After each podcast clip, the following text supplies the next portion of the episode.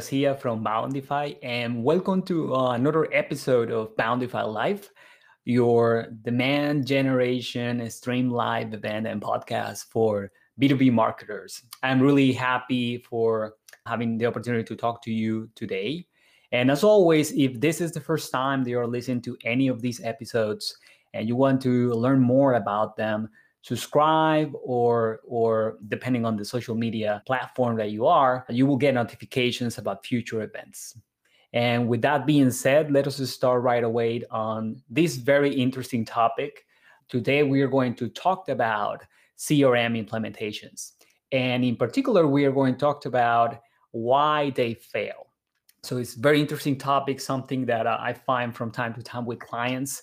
And uh, today we're going to explore and I want to start, and before I, I, actually start, just want to say it. If you are listening right now, say hi, say uh, where are you watching from, and I will be happy to know who is there. And so let us start right away. I want to start with an interesting stat, and is that according to Gartner, up to 50% of CRM implementations, for whatever reason, fail in terms of um, time or money or goals or a combination of the three of them.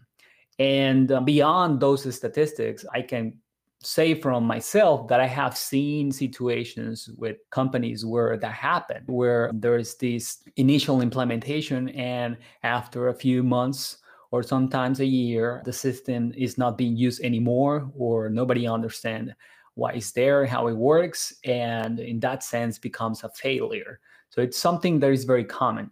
And today, while usually for those kinds of scenarios, there are multiple reasons, I want to explore at least 10 elements or things that might derail your uh, CRM implementation project. I hope you find them useful. Let us start right away with the first one. This one is one of my favorites not having clear objectives or goals usually what happens is that either the ceo or someone on sales or someone else in the company that have access to technology gets excited about this new platform that can accomplish this many things. And the implementation start right away. And while there are clear benefits to a crm system to a customer relationship management system still it's important to understand what will be the impact for the business in particular even when it's a known best practice for most industries uh, generally. And some of the questions that you need to be doing are what are the business problems that you think the crm is going to solve? Is there any way that you can measure them and have a clear target once implementation is finished and especially what will be success for you for the stakeholders for the co- and the company once the project finish? And all those questions are important because there's going to be an incredible amount of time and from the team involved from stakeholders and money invested on training and um, all those things. And definitely you need something more than just everybody else has a CRM or this CRM is cool, the technology is cool.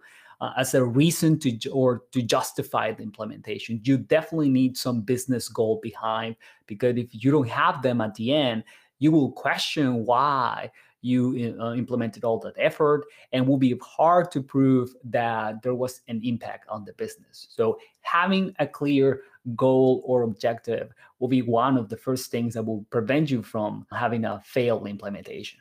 Very related to that one. The second one is not getting management on board. Frequent reason to implementations that fail too as I was saying, it's not always the CEO or the general manager of the company, the ones that drive the initial excitement about the implementation. Sometimes it's someone in the sales department or even marketing in some cases. And while that's okay, you still uh, need to involve management into the process, get getting them on board. And the reason is because CRMs usually cover more than just one area. They cover client facing processes and therefore different departments. and you will need the backup both on in terms of direction and budget from management to support uh, that decision. So it's not just the CEO or the VPs. It's also important to include at least the involvement of sales and marketing and customer success, for example. And because you're going to uh, have conversations with them, one key thing for uh, getting them on board will be talking about things that we were saying on the first topic or the first reason that are related to the business. For example, is there going to have um, this new implementation is going to have an impact on cost? Is going to reduce cost in some way, either by improving processes or making it faster or more efficient? That will be a, a great reason or a great way to get management on board. Another one would be, for example, increasing sales is this implementation going to help us close more sales or faster or in a higher rate? Any of those potential reasons will be great to, to get management on board. It's going to affect the way that we do marketing, be more focused also. Or finally, it's going to help us to retain and grow current clients. That will be also a great reason to implement uh, CRM. And those are ways that you can get uh, not just the CEO, but the other areas on board and being part of the project from the beginning. The third one, again, closely related to the first two, is uh, the lack of sponsors and champions right? So you have this two these two first two requirements being able to have clear objectives and getting management on board. But once the project start or during the process you need to have people that are going to be responsible for the success of for accomplishing those goals. And there are two facets to that. One is the figure of the sponsor the person that finally that at the end of the day during the implementation will be in charge of bringing the actual resources that the project will need they will provide authority and budget and the right time and framework and feedback to the other figure on the project that is going to be the champion, the person responsible for the project, the leader. And there can be not just one general project leader, it can be also leaders from different areas that will work together to make the project a success. So just as important, having goals and having the onboarding or the okay from management, you need to translate that into actual leaders and sponsors that can drive the implementation through the months that the team will be focusing on this effort. Really important keys. Once you move past those, another big area of opportunity is not having defined process. And um, again, this is very important related to how CRMs are seen usually. I like to I like to use the phrase that when you are implementing this kind of um, efforts, it's important to remember that in a company, what matters first our processes and people, and then technology is just mapping out the existing processes and especially the way that people usually do things. You should model that, not the other way around. So when you have an implementation and you just focus on what the, the, technology can do and you forget your current process and the people that will implement them, you are poised to fail on the long run. So the right way to approach this is that you start auditing your existing process. Even if you have not put it on writing yet, you still have one. It's just that it's not documented. And usually that goes in the way of having conversations with the sales team mostly, but also will involve other areas like marketing, customer success that form part of that effort. And once you have that process identified, you can write it down and then you can start the process of because you're going to implement this on a new piece of technology, taking the time to evaluate if something can be eliminated or at least simplified. Right now, for example, with all the workflow moving into online remote teams, is, for example, a great opportunity to evaluate if some of the steps that you have right now make sense on a digital world. Do I need to send proposals by mail? or a piece of paper anymore? Can I get e signatures and things like that? It's really important that while you are auditing the process, you don't just map it out into the technology just as it is. Take the opportunity now that you're interfacing with all those areas to consider if something can be eliminated ideally, or at least it can be simplified considering that um, you can use technology and digitalization to improve them. Also, mapping the process is a great opportunity to improve or find things that can be added, right? So it's not just eliminating, but also adding things and improving processes that you have right now. And finally, part of that auditing process should include what kind of reports do you want to have down the road? The crm the it will not only map the process itself but it will, it will also tell you or should be able to tell you if you are having success if you are being efficient if you are being effective. And that usually comes in the way of reports leading and lagging indicators and conversations should be had while you are doing that audit to understand what management needs to look forward after the implementation so, really key point there too. Closely related to defining a process is ignoring data mapping. And what I mean by that is that there's this expression that the value of a CRM relies upon the quality of the data. If you don't have a good quality on or you don't have quality data, then you run the risk of having a system or a database that is not worth that much. And so you need to make sure that on your implementation, you're starting with the right set of data. In this case, you can have two potential scenarios. Uh, one is you coming from legacy CRM, a system you already have, and you are migrating into a new one. And in those cases, obviously, it's important to map out those databases and making sure that you're just bringing the fields that you need and that those fields exist on the uh, new CRM that you are implementing. So that's something really important to consider. And having conversations about it is relevant because usually you don't want to start out of nothing or from scratch. However, even in scenarios where the company doesn't have a formal CRM that is migrating from, usually just like with the processes, you still have data compiled in different places. Sometimes it's just an Excel spreadsheet that the whole team or some team members are using. And that information, valuable information from the company, should be centralized in this CRM.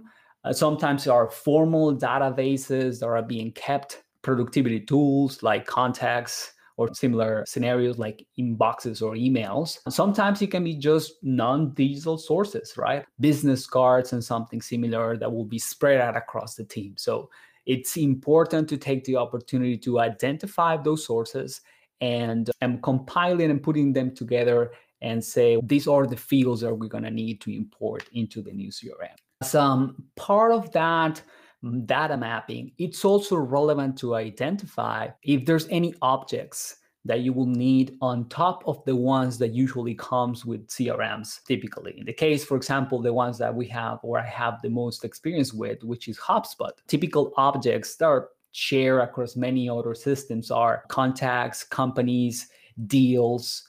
And so those are standard objects that uh, form part of most CRMs, but you might have additional objects, entities that you want to identify that might not be present on your current CRM, and you will need to identify them and map them out so the agency or firm that is implementing the CRM for you, or if the there's an in-house team that is doing that, they should be able to identify that beforehand during the implementation, of course.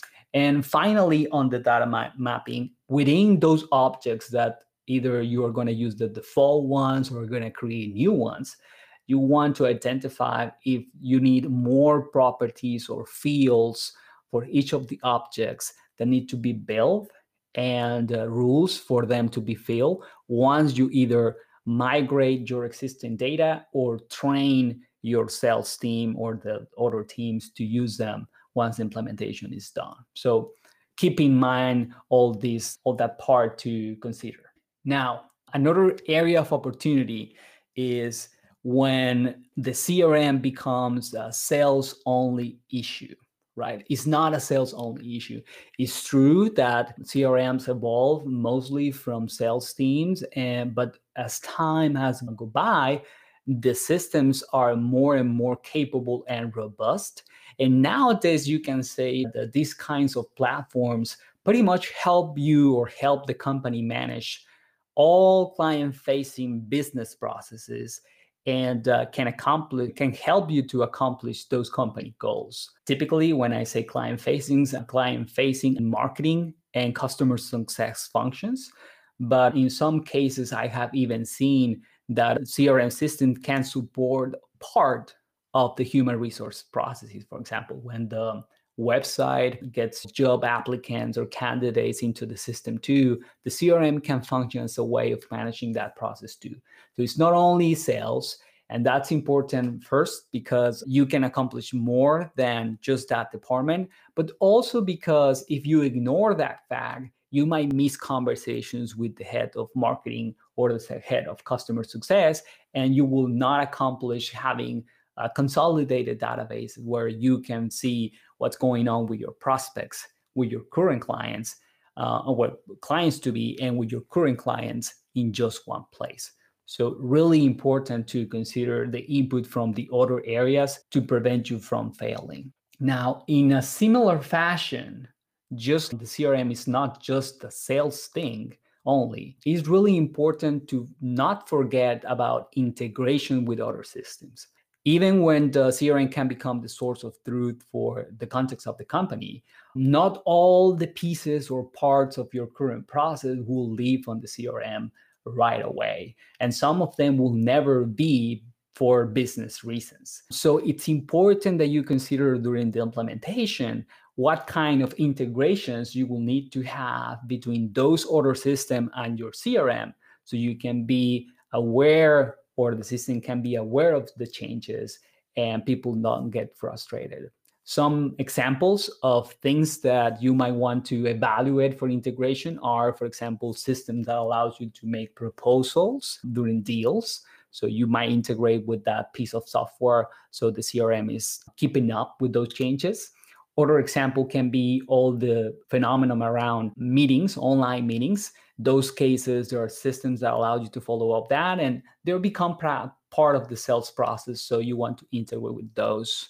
Also, internal communications, for example, if you're using tools like Slack or similar tools, and your team is having conversations outside of the CRM about the contacts and the deals, you might want to understand at least if there's a possibility to integrate them. Obviously, for example, if you're doing social selling through social media platforms like LinkedIn, you want to know if those conversations that your sales rep are having can be integrated with your CRM so you can have a full picture of their following up uh, with contacts and prospects. And finally, you might have some reports that you want to do in a dedicated system and you want to take information from what's going on on the CRM so your reports can be updated on real time. Those are just some ideas, but in general, the criteria is that you need to evaluate if your CRM needs to talk with other systems uh, to keep it updated and in sync.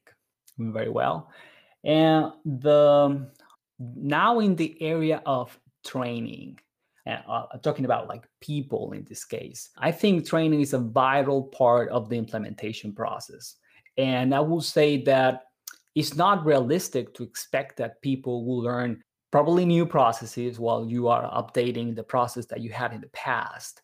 And definitely new technology because you are implementing new technology and expect for them to be productive right away without proper training. So sometimes what I have seen is that the process is mapped, data is migrated.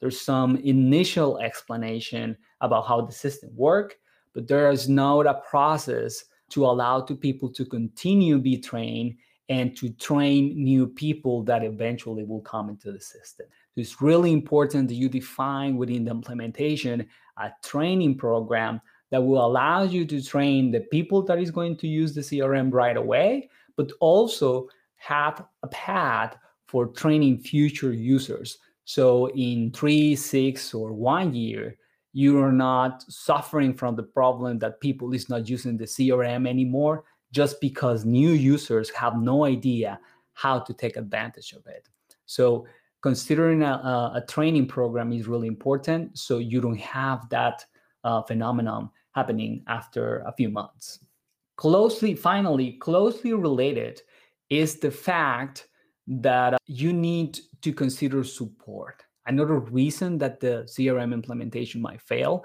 is because you have not considered support. Um, in this case, support around the system itself. Users can be trained, but eventually they will have technical difficulties. It's just a matter of fact that it will happen. So you want to know from your CRM provider what are the ways that users can get support about the platform to solve them? Things that you want to know, for example, is are they available 24 7 or is just on the week during the week on business hours? What will happen when you have an urgent problem? What channels or mediums are available for you and the users in case of problems? They're offering support only by chat or email or this is also available phone um, or online meetings to solve some more critical process you will also want to understand and document how hard it is to get assistant, right? And if it has a cost. There are some systems that offer support as part of the software package or service or license. And there are some others that will charge you extra for that support. So you want to understand those scenarios very clearly and communicate them with the team so they know uh, where they can go, where they can go if they want help.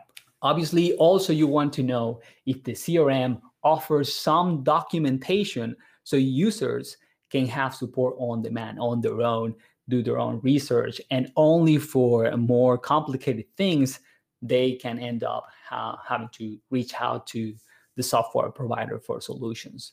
And um, so that is the last of the tips for preventing you from failing on a CRM implementation. I hope you have find them all useful and valuable. And as always, if you think that this uh, topic will be of relevance to a friend or a colleague, please share this video or audio with uh, the relevant person. I will appreciate it. And thank you for listening. And until the next episode, have a great day. Bye bye.